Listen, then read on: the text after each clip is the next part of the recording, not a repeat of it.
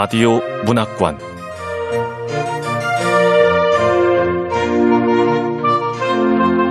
한국 단편 문학 특선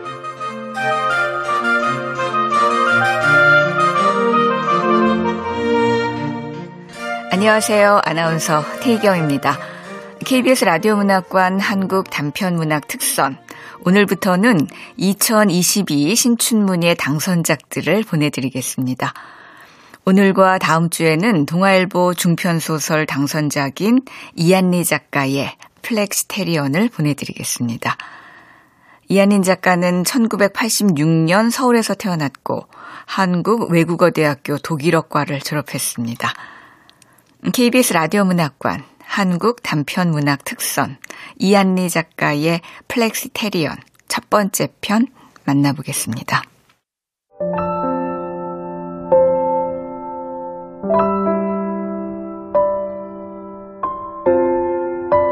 플렉시 테리언 이안리 지호는 작업에 필요한 칼을 사러 가는 길이었다. 가지고 다니던 칼이 망가져 급하게 새 칼을 장만해야 했다. 칼을 함부로 버리면 위험한 일이 생긴다는 미신 때문에 지호는 날이 부러진 칼을 오토바이 트렁크에 가지고 다녔다. 17의 가출팸을 나온 뒤로 많은 일자리를 전전했지만 이번 일만큼 시급이 높은 일은 없었다. 신호에 걸린 지호는 도로 위에서 습관처럼 메시지 창을 열었다.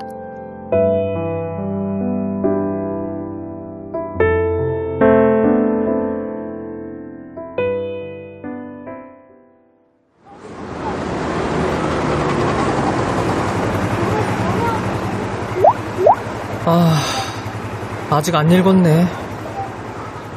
아침 일찍 보낸 메시지가 읽히지 않은 채 그대로 있었다. 며칠 전에 보낸 것도 지난달에 보낸 것도 마찬가지였다. 새로운 부업을 시작한 지 벌써 두 달이 흘렀고 지호는 그 시간의 대부분을 시우 없이 혼자서 보냈다. 일 때문에 서로 예민했다는 생각은 했지만 아직은 시우가 떠난 이유를 정확히 알 수 없었다. 휴대폰을 구겨넣듯 바지 주머니에 집어넣었다. 엑셀을 당기자 나무들이 뒤로 휙휙 지나갔다.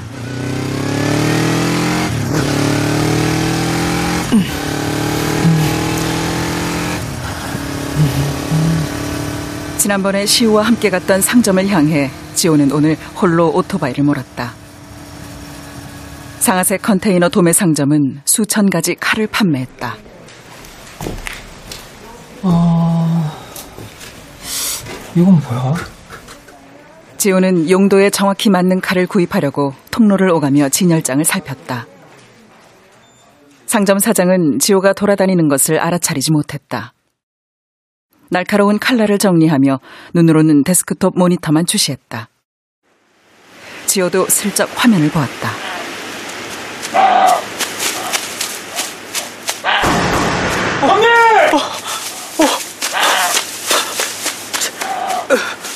handheld 카메라가 야산에서 네 발 짐승을 추적하고 있었다. 빛이 요동쳤고 총성이 울렸고 비명 섞인 숨소리가 흩어졌다. 다급한 목소리로 형님 하고 소리칠 때마다 어둠 속에서 그림자가 쓰러졌다. 앞으로 달려가는 남자의 칼날이 눈부신 서치라이트를 반사했다.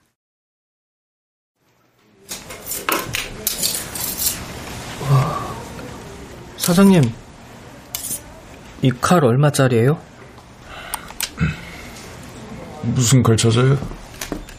아, 그게 뭐라고 해야 되는 거야? 대답하기가 어려운데. 어떤 칼이 가죽을 잘 자르나요? 무슨 가죽이요? 이것도 설명하기 곤란한데. 그게 그 올감이 더 자르고 가죽도 좀 잘라야 하는데요. 아, 그러니까 무슨 가죽이요? 동물 잡습니까? 에? 아, 아 아니요. 아, 저 동물 구조센터에서 일해요. 아, 아, 그럼 그렇다고 하면 되지. 그제야 사장은 대충 알만하다는 표정을 지었으나 지호는 내색하기 어려운 불안을 느꼈다. 그간 지호가 사용해온 칼날에는 꺼림칙한 동물 지방이 잔뜩 끼어 있었다. 상점 사장이 오토바이 트렁크를 열어 기름 낀 칼날을 보기라도 한다면 재차 미심쩍은 눈초리로 칼 주인을 훑어볼 것이 뻔했다. 지호는 상처난 자신의 손등을 다른 손으로 감췄다. 사장의 시선이 지호의 얼굴과 어깨를 거쳐 마지막에는 손등에 고정되었다. 이 정형칼 가져가요. 업자들은 곱창 칼이라고 하는데 이게 뭐든 잘 잘립니다. 어, 가늘고 작네요. 근데 아직 학생 아니에요? 여기요. 지호는 대답 대신 현금을 내밀어 칼값을 지불했다. 거스름 돈을 돌려받을 때까지 아무런 말도 오가지 않았다. 사장의 관심을 피해 한 걸음 뒤로 물러섰다. 그리고 등을 보인 사장이 포장용 신문지를 꺼내는 사이 칼을 챙겨서 조용히 가게를 빠져나왔다.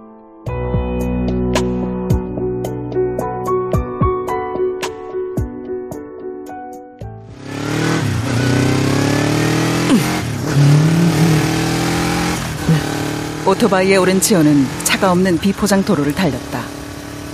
맞바람이 제법 차가웠지만 투명한 가을볕이 내리는 곳은 따뜻했다. 휴대폰 거치대를 눈높이까지 올려 전방과 동영상을 절반씩 응시했다. 휴대폰에서는 칼집 사장이 보던 유튜브 영상이 흘러나왔다. 잠시 오토바이를 세우고 영상 밑에 댓글을 달기로 했다. 동물의 불법 포획은 금지돼 있습니다. 영상에 경고 댓글을 달고 구조센터에 알리는 건 역시 지호의 여러 가지 일 가운데 하나였다.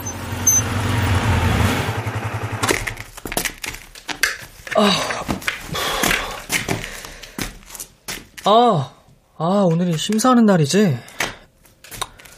아, 매를 죽이면 안 되는데. 일주일에 세 번 구조센터에 관리사 보조 자격으로 출근하는 지호는 구조동물의 생사를 심사하는 일에도 관심을 가지고 있었다.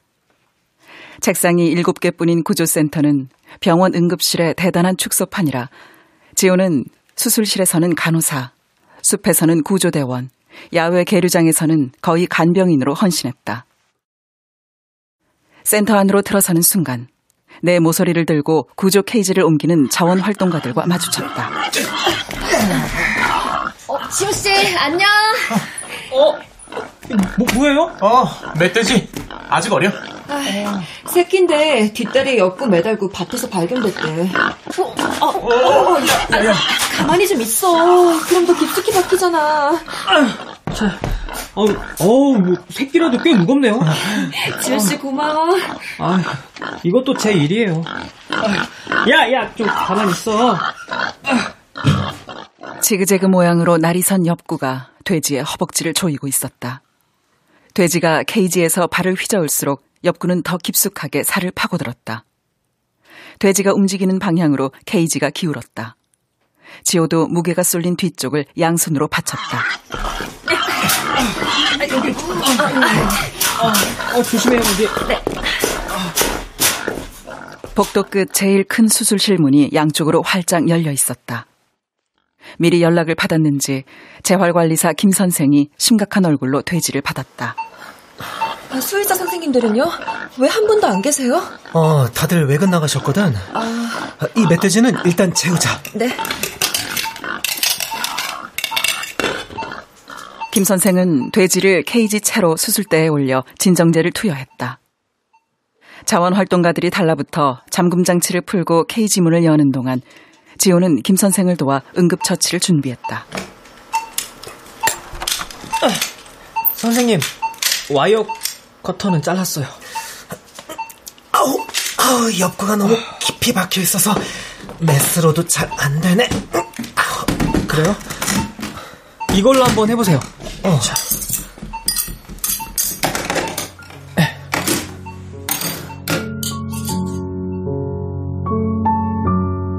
지호는 수의 사용 메스 대신 새로 장만한 칼을 김 선생에게 건넸다.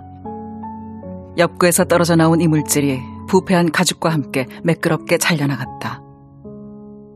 커다란 천으로 상처를 덮자 돼지는 이불을 덮고 단잠에 빠진 것처럼 편안해 보였다. 지호는 새 칼이 마음에 들었다. 앞으로 일이 수월할 거라는 예감이었다.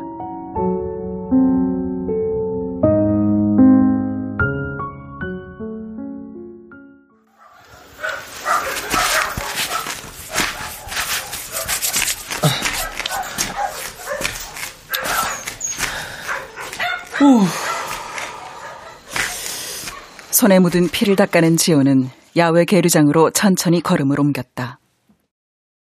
코로 공기를 크게 들이마시면서는 문득 죽음이 없는 하루를 상상해 보았다. 그 생각은 비행 훈련에 열중하는 매 성체를 관찰하면서 더 커졌다.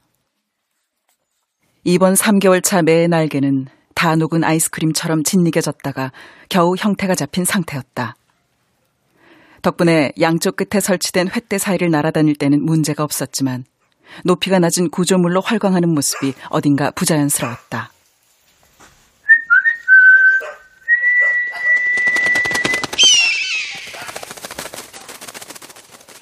크게 휘파람을 불어 매를 불러보았다. 갇혀있는 매를 부르고 소리칠 수 있는 시간도 얼마 남지 않아 초조했다. 어느새 계류 예산을 초과한 매를 밖으로 내보내기로 한 날이었다. 퇴실 방법은 선임 수의사가 정했다. 고통이 심하고 밖에 나가도 재구실을 못해 죽음이 확실한 아이들은 경제적으로 죽여서 내보내는 게 짐승들한테도 좋아. 아, 살아서 나가거나 죽어서 나가거나. 오늘 너의 운명이 결정된다고. 아, 그러니까 제발 활강할 때도 잘해줘. 어? 아, 꼭 살아서 나가라고. 지호는 바닥에 뒹구는 장난감 쥐를 집어 실제 쥐가 움직이는 속도로 실리콘 쥐를 던졌다. 쥐가 발밑을 지나가도 매는 소심하게 날갯짓 할 뿐 먹잇감을 건져 올리려는 노력을 하지 않았다. 아, 왜 이렇게 못해? 움직이는 것만으론 부족하다고. 언제든 먹이를 낚아채야 살아나갈 수 있다니까.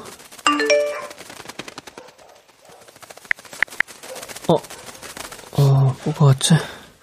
저녁에 따로 아르바이트 할 수 있니? 아, 시우는 아직도 안 읽었잖아. 시우는 여전히 메시지를 읽지 않았다. 아침에 보낸 메시지는 함께 살던 집에 시우가 넣은 보증금 500만 원을 당분간은 빼주기 어렵다는 내용이었다. 돈을 재촉하지 않는 시우가 이별 유예 기간을 주려는 건지 궁금했지만 메시지를 무시하는 상황이 긍정적으로 보이지는 않았다. 헤어진 뒤로 줄곧 보낸 모든 메시지를 시우는 완전히 무시하고 있었다. 매 훈련 결과는 어때? 어, 성공했어요? 방사 해도 되겠어? 네. 아, 아니, 음, 제 생각에는요. 전송을 하고 나서는 마음이 편했다. 그저 의견을 낸 것 뿐이고 충분히 그 정도 자격은 있다는 생각이 들었다. 어우, 이 비릿한 냄새는 육식사료. 그 중에서도 끝이 가벼운 비린내는 뼈를 발라낸 생닭 냄새야. 익숙하지만 익숙하지 않은 냄새. 센터와 닿아 있는 야산에서 비리 소리 같은 도요새 울음소리가 들렸다. 숲으로 돌아가면 차라리 저렇게 작은 새를 사냥해 먹는 편이 유리할지도 모른다. 지호는 모형쥐 하나 사냥하지 못하는 매의 날개를 떠올리며 다시 발걸음을 옮겼다. 점퍼 주머니에 손을 넣고 걷는 내내 장난감 쥐와 연결된 줄의 매듭이 걸리적거렸다.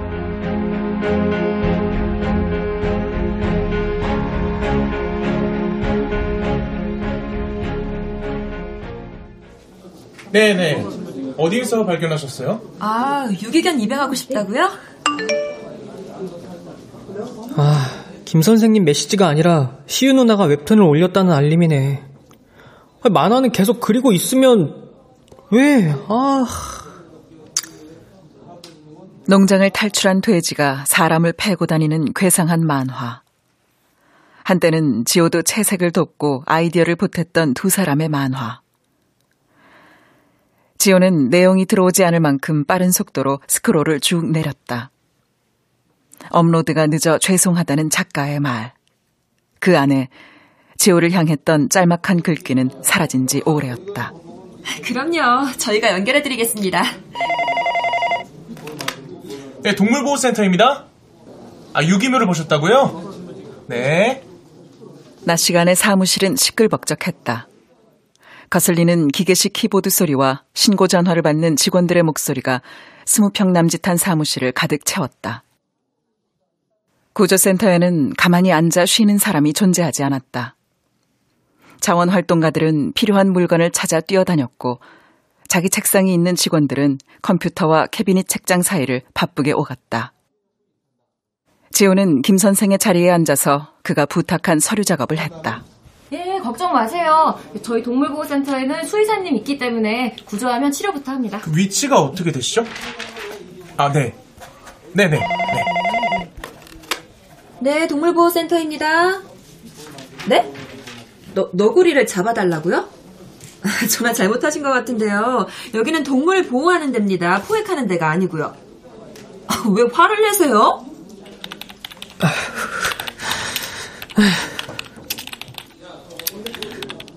오전 시간 동안 동물들과 함께한 재활일지를 작성하고 서류와 대조하여 사물함 장비 상태를 꼼꼼하게 수정했다. 지호의 노트북 화면 맨 뒤에는 언제나 검정고시 강의 페이지가 띄워져 있었다. 아르바이트와 봉사활동 틈틈이 지호는 고졸 검정고시 문제를 들여다보곤 했다. 지호 씨, 수의사님 어디 가신지 알아요? 아니요, 왜요? 뭐, 무슨 일 있어요? 돼지 죽일 거라던데. 아, 지호 씨는 뭐 들은 거 있어요? 아, 죽는 게 매가 아니라 돼지구나. 다행이네. 어? 어, 아, 내가 지금 무슨 생각을 하는 거야? 자원활동가 누나 심정이나 내가 매를 살리고 싶어하는 심정은 똑같은데. 왜요? 뭐, 누나 그못 뭐, 살린대요? 여기선 핸들링이 어렵다고. 핸들링. 구조센터에서는 모두가 핸들링이라는 말을 사용했다. 처음 그 말을 들었을 때 지호는 사실 핸들링이 쉽고 유연하기로 자기만한 사람은 없었다고 생각했다. 부모님이 돌아가시고 고모네 집에 얹혀 사는 동안 제 목소리를 낸 적은 거의 없었다. 입기 싫은 헌옷을 물려받거나 억지로 교회 예배당에 앉아 있을 때 심지어는 사촌 형들 사정에 맞춰 몇 번이나 이사를 다닐 때조차 지호는 별다른 저항 없이 빠르게 현실을 받아들였다. 알겠습니다. 전 괜찮아요. 알겠다고, 괜찮다고 말하는 것이 언제부턴가 버릇이 되었다. 중학교 여름방학, 무관심 속에서 집을 나와 뱀 식구들을 만났을 때에도 자신에게 동의를 구하듯 그 말을 뱉었다. 그때마다 시우는 이렇게 묻곤 했다. 뭐가 괜찮은데? 뱀 형들을 따라 술 취한 노인의 돈을 도둑질하고 아지트로 돌아왔을 때였다. 땀으로 흠뻑 젖은 지호의 등을 톡톡 치고 묻긴 했지만 대답을 바란 질문은 아닌 것 같았다.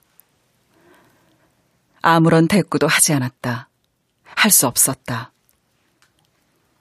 시우는 지호의 눈을 똑바로 쳐다보다가 먼저 방으로 들어가 버렸다. 자기도 모르게 혼잣말을 하면서 주변을 살피기 시작한 것은 그때부터였다. 괜찮다. 괜찮다. 남들에게 들리지 않을 만큼 희미하게 중얼거려도 시우에게는 지호의 목소리가 닿았다. 뱀 누나들 중에 두 번째로 나이가 많았던 시우는 멤버들과 떨어져 혼자 보내는 시간이 많았다. 공동 생활비를 내고 남은 알바비를 따로 모았고 한 달에 두어 번 조용히 어딘가에 다녀왔다. 다 같이 모여서 밥이나 술을 먹을 때는 카페에 나가 그림을 그렸다.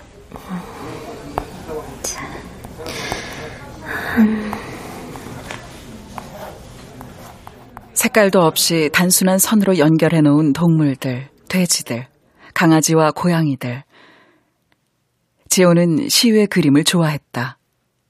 그 그림들이 이야기를 입고 만화로 탄생하는 과정을 곁에서 지켜보는 것이 좋았다. 만화의 주인공은 돼지 농장에서 태어난 슈퍼지능 돼지였다. 음. 내가 그리는 만화 주인공이야. 오, 멋있다. 제목이 슈퍼지능 돼지? 이거 어디에 올려요? 내 SNS 계정에 연재해. 팔로워 숫자는 적지만 보는 사람이 꽤 많아. 와, 아, 이렇게나 많은 사람들이 누나 만화를 본다고요? 어, 누나 진짜 멋지다. 아, 이번 주말에 독자들하고 재밌는 거 할 건데, 너도 할래? 그때 지호는 처음으로 돈을 받지 않고 동물을 위해 일하는 경험을 했다. 얘도 좋은가 보네. 시원하겠지. 시원해? 형광조끼를 입은 대학생들을 따라 버려진 동물을 씻기고 먹이고 달래는 내내 지호는 뜬모를 눈물을 참았고 시우는 그런 지호를 보고 웃었다.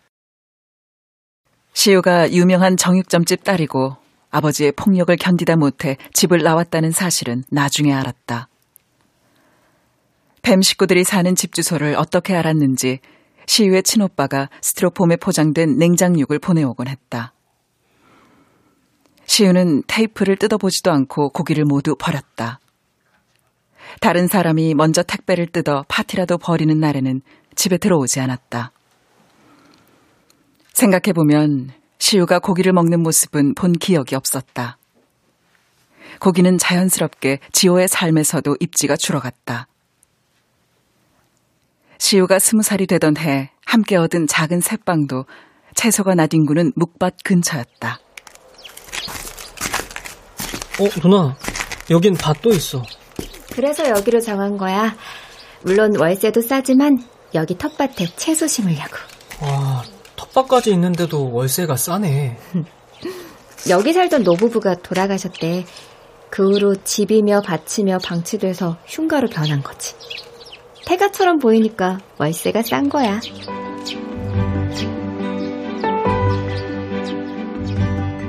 그 덕에 두루 월세를 싸게 얻은 두 사람은 완전히 마르지 않은 땅에 상추와 허브를 심어 키웠다.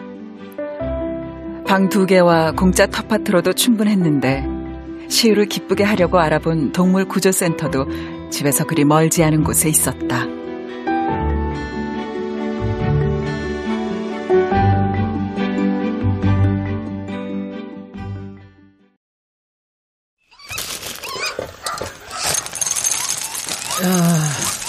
많이 먹어라. 아, 지우 씨 여기 있었네. 어, 누나. 먹이 줄 시간 돼서. 아니, 기껏 살려놓은 불쌍한 멧돼지를 왜 죽여? 오전에 손수 돼지를 수술실로 옮겼던 활동가 누나는 계속해서 수의사의 판단을 못마땅해 했다. 처음엔 지호도 똑같은 생각을 했다. 너구리의 안락사를 맡겠다고 수의사에게 덤빈 적도 분명 있었다. 그날은 지호가 처음으로 수술실의 처치를 참관한 날이었다. 얼굴이 보이지 않았지만 지호는 전날 자신이 먹이를 챙겨주었던 너구리라는 것을 한눈에 알아보았다. 말리는 김 선생을 뿌리치고 수의사에게 다가갔다. 아, 선생님, 살려주세요. 에? 아, 너구리 살아있잖아요! 얘 누가 들여보냈어? 아이, 저, 죄송합니다. 아니에요! 지호야, 나가자. 아이, 살아있는데 왜 죽이냐고요! 당생하는 순간 책임지고 추적해야 되는 거 몰라? 예산은 어디서 나오는데? 네가 할 거야? 아직 살아있잖아요. 살아있는데 왜 여기서 죽이냐고요! 밖에 나가면 무조건 죽어. 아무것도 못하고 고통스럽게 죽을 거야. 아, 그럼 나가서 죽게 두면 되잖아요.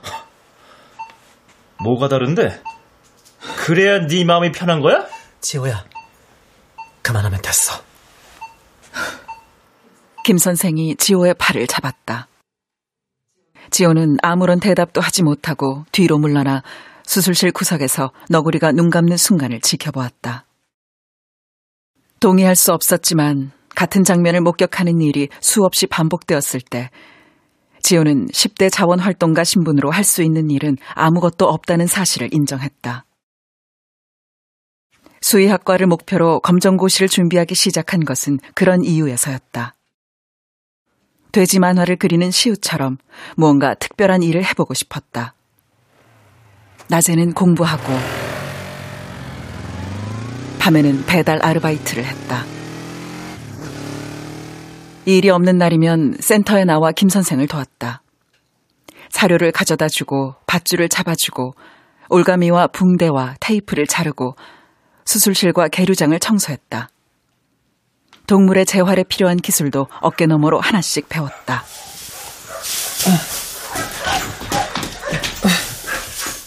지호야, 됐다. 통과됐어. 에? 뭐가요? 지호 너 이제 돈 받으면서 출근하게 됐다고. 그리고 검정고시 봐서 수의학과 입학하고 싶다 그랬잖아. 어?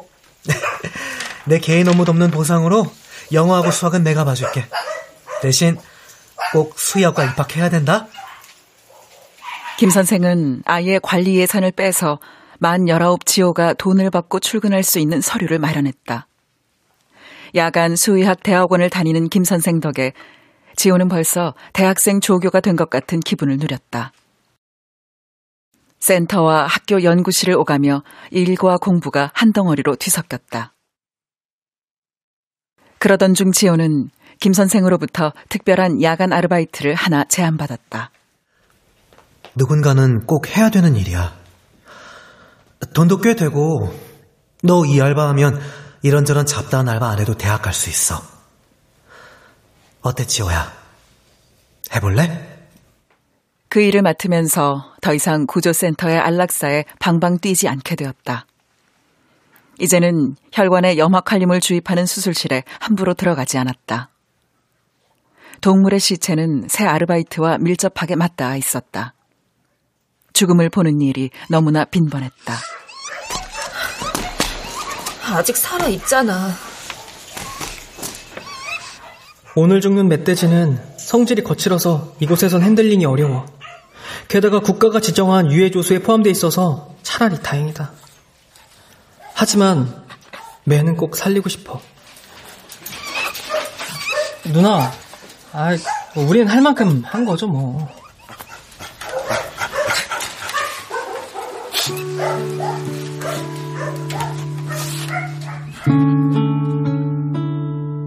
지호는 신입 활동가 누나에게 말했다. 괜찮을 거야. 하마터면 그렇게 말할 뻔했다.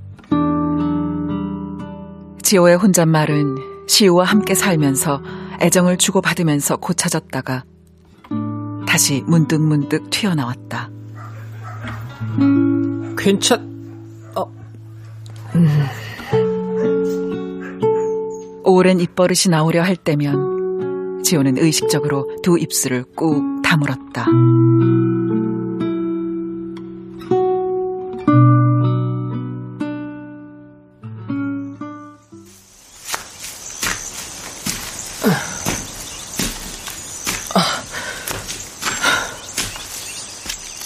고민이 있을 때마다 지호는 새끼를 타고 올라가 산에서 혼자만의 시간을 보냈다. 돌보는 사람이 없어 거칠어진 무덤을 지나자 작은 공터가 나왔다. 아, 자, 음. 지호는 집에서 싸온 샐러드 김밥을 꺼냈다. 늦은 점심이었다. 전에 시우가 가르쳐준 대로 말았는데도 함께 먹던 맛이 나지 않았다. 음. 음. 아유, 뭐냐 이게, 아유. 채식김밥 싸는 법? 간단해. 물기짠 두부, 당근, 우엉, 오이, 로메인 상추 넣고 말면 돼. 만드는 과정에서 빠뜨린 재료는 없었다. 지호는 입안에 굴러다니는 텁텁한 밥알을 억지로 씹어 삼켰다. 응? 뭐야?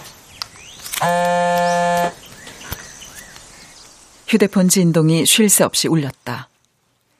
간식을 나눠 먹으려는 활동가 형 누나들이 그룹 채팅창에서 대화를 주고받고 있었다.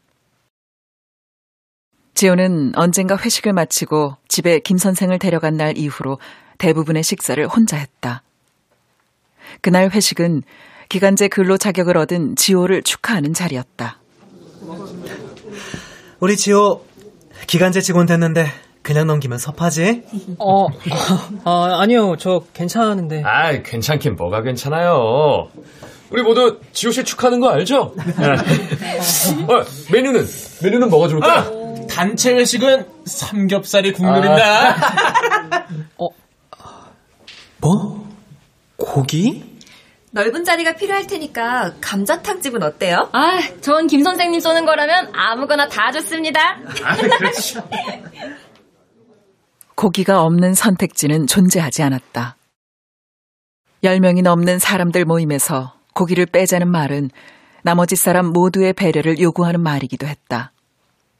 그럼에도 지호가 휴대폰으로 고기 없는 음식점을 검색해 본 것은 시우가 보낸 메시지 때문이었다.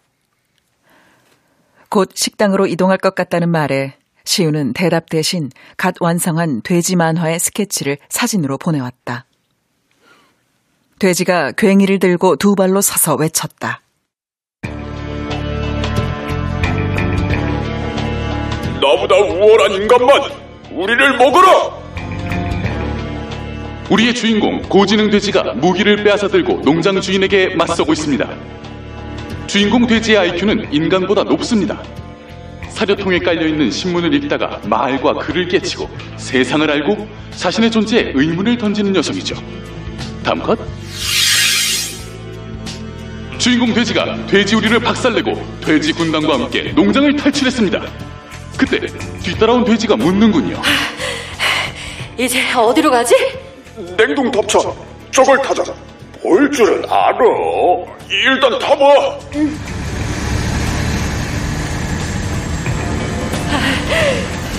냉동 탑차 아니 너무 추워. 우리를 냉동 삼겹으로 만들려고 하다 뭘. 어, 미안 에어컨을 틀어본다는데 그만 냉각팬을 돌렸어. 그러면서 주인공 돼지가 버튼을 몇 개 누르고 황급히 핸들을 돌렸습니다.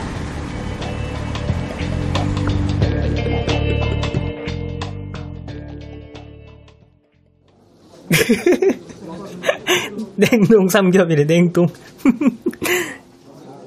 지호는 피식 새어나오는 웃음을 흘리고 손가락으로 한 컷씩 사진을 넘겼다. 고지능 돼지가 자동차 내비게이션을 켜자 농장주의 최근 목적지 목록이 떠올랐다. 돼지들의 목적지는 목록에서 가장 가까운 대형 정육 창고였다. 가죽 앞치마를 입은 정육점 주인이 차에서 내리는 돼지들을 보고 외쳤다. 이것들 다 뭐야 돼지들이잖아 너는 당신 같은 사람을 잘 알아 주인공 돼지가 괭이를 들고 운전석에서 내렸습니다. 정육점 주인은 황급히 창고에서 정형 칼을 가지고 나오는군요. 자, 주인공 돼지와 정육점 주인이 1대1로 마주섰고 다른 돼지들이 복싱링을 만드는 것처럼 둥그렇게 둘을 둘러쌌습니다. 덩치 큰 중년의 사내 정육점 주인이 먼저 주인공 돼지에게 발길질을 하고 칼을 휘두르기 시작합니다. 위기에 찬 주인공 돼지가 칼을 막기 위해 괭이를 지켜둔 순간 괭이가 정육점 주인의 허벅다리를 푹 찔렀습니다.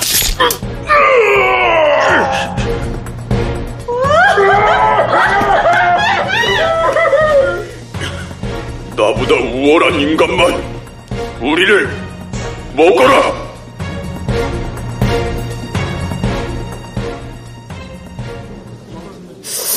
와, 너무 과한 거 아니야? 지호는 클로즈업 그림으로 표현된 남자의 얼굴을 자세히 살폈다. 그러면서 단순한 그림체 너머에 있는 시우를 생각했다. 너무 과한 장면은 아닌지 메시지를 보내려다 관두었다. 만화를 본 사람들이 간혹 악성 댓글을 달았지만 그럴수록 시우는 더욱 발칙한 장면을 그려내 그들의 손가락을 민망하게 만들곤 했다.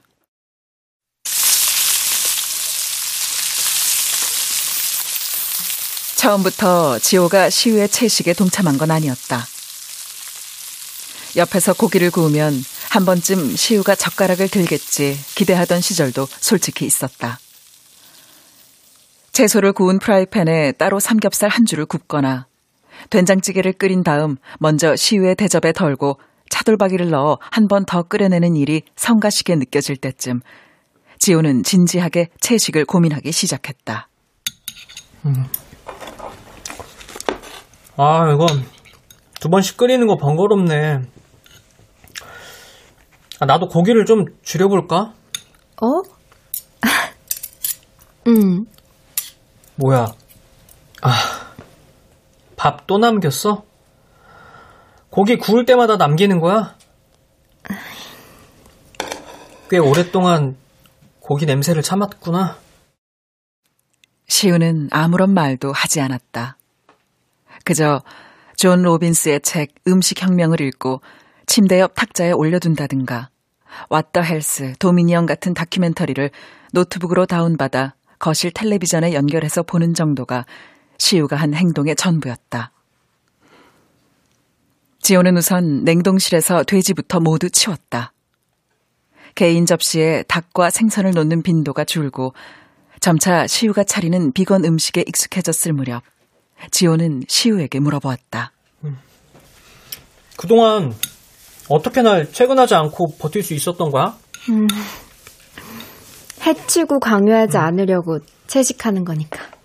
그래도 힘들지 않았어? 언젠가는 같이 해줄 거라고 생각했지. 반드시 같이 할 필요는 없지만. 아, 그래, 전도는 이렇게 하는 거구나. 음.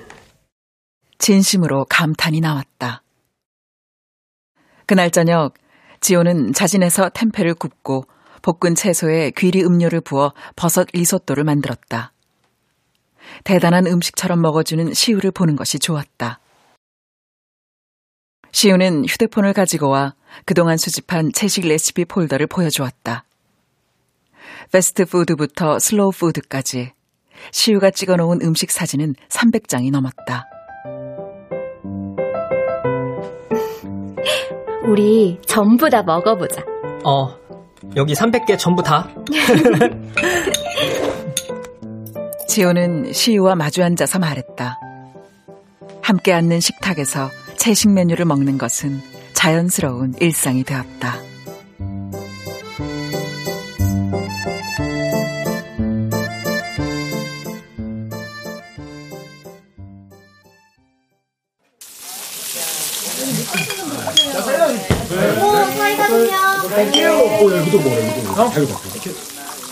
결국 구조센터 직원들은 터미널 앞 돼지고기집을 선택했다.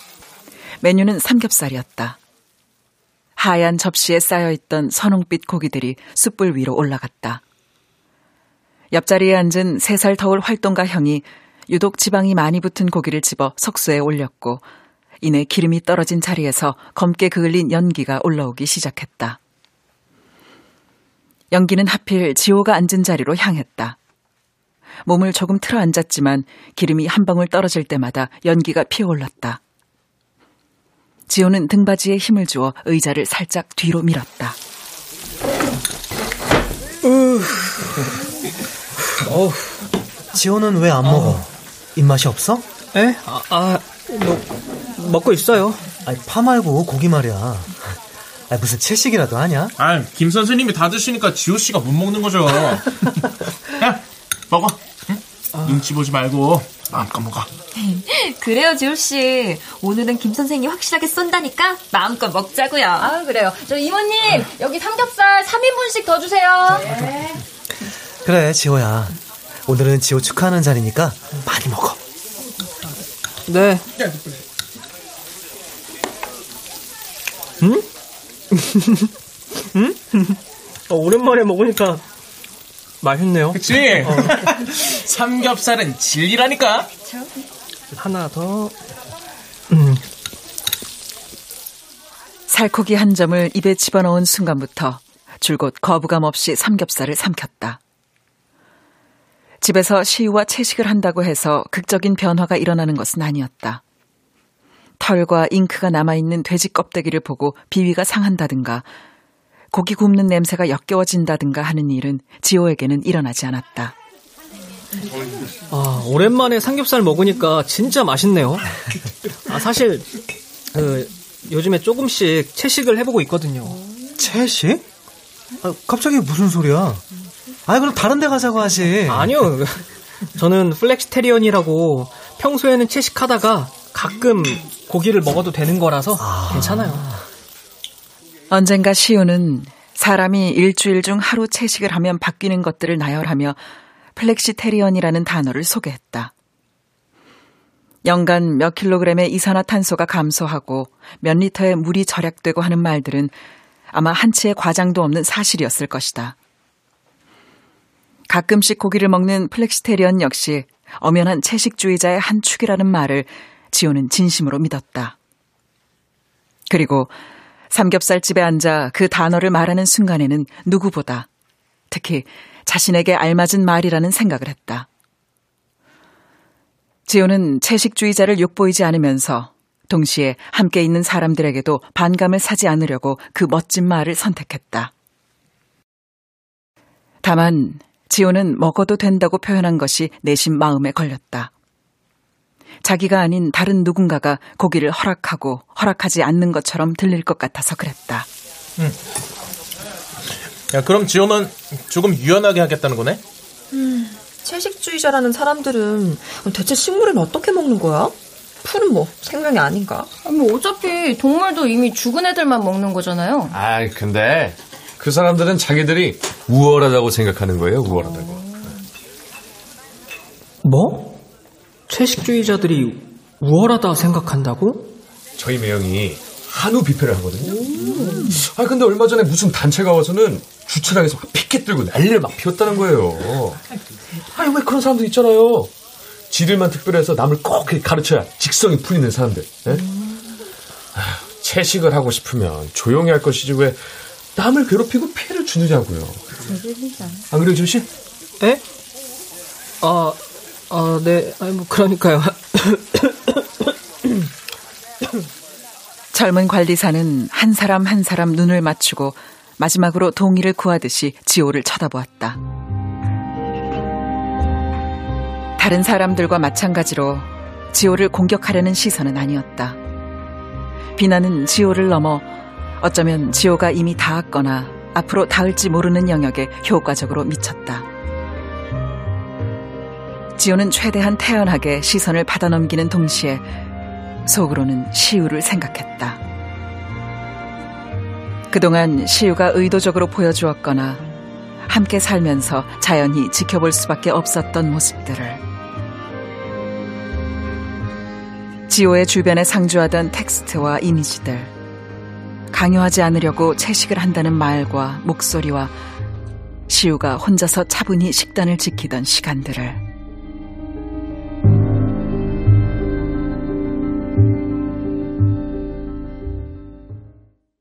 식사를 마치고 나오자 하늘빛이 캄캄했다.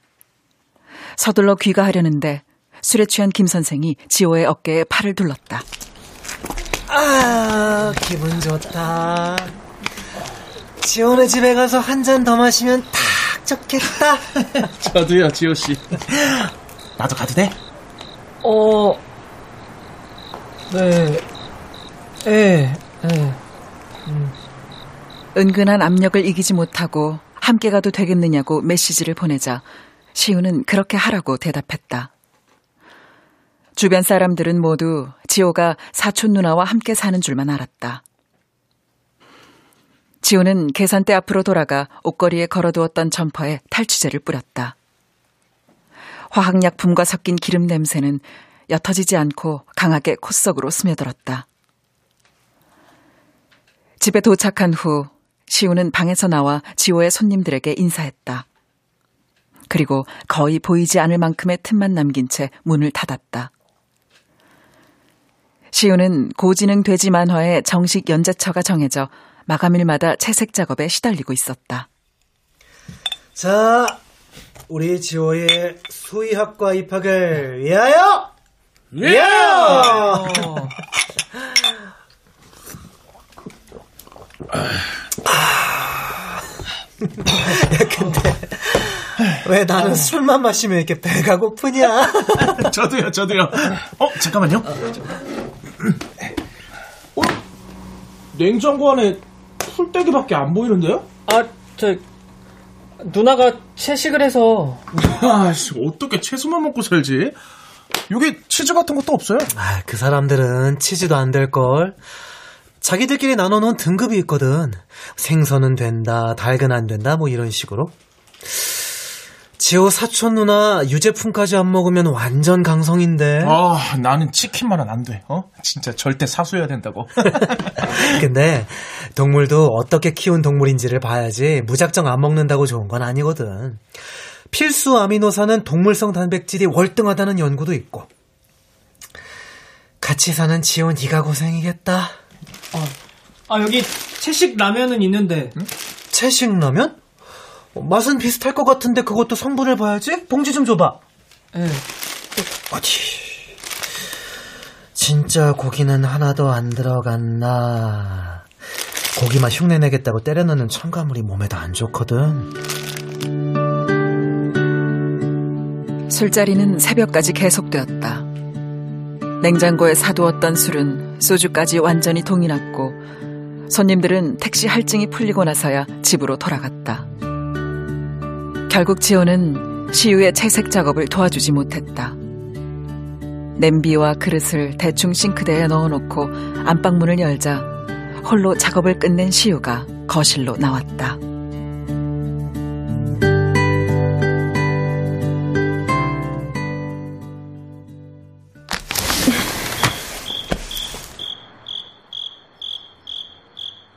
시우는 집에 남아있는 고기 냄새에 대해서는 아무 말도 하지 않았다. 창문을 열어 환기만 시킬 뿐 냄새에 대한 언급 자체를 하지 않아 지호를 답답하게 했다. 지호가 옷방에서 옷을 벗고 편한 옷으로 갈아입는 동안 시우는 소파에 앉아 휴대폰을 만지작거렸다. 괜찮은 조언 좀 들었어?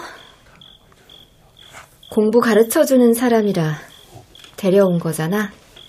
아, 누나의 화법. 직설적이진 않지만 뜬금없이 웃거나 돌려 말하는 이런 화법. 지금 대놓고 말하진 않았지만 결국 삼겹살 냄새 때문에 이러는 걸 거야. 아, 저기 그 선생님이 꼭 그 삼겹살 집에 가야 한다고 해서 뭐, 아, 뭐, 뭐랬지? 축, 축하하는 자리라나 뭐라나. 내가 고기 먹는 걸로 뭐라고 한 적 없잖아. 왜 그런 말을 해? 어, 어? 그 사람한테 왜 그렇게 하는 건데? 어, 어. 네가 가기 싫으면 안 가겠다고 하면 됐잖아.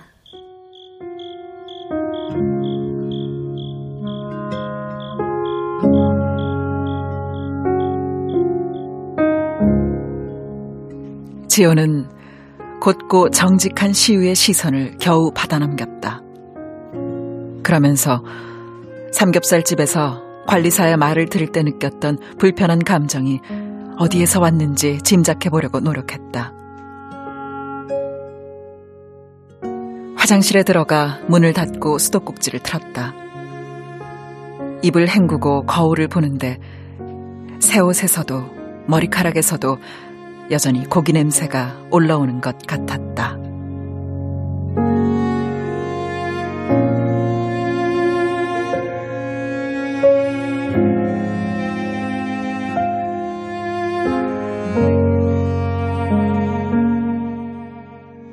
라디오 문학관. 다음 주 이 시간에는 이한리 작가의 flexitarian 두 번째 편을 보내드리겠습니다.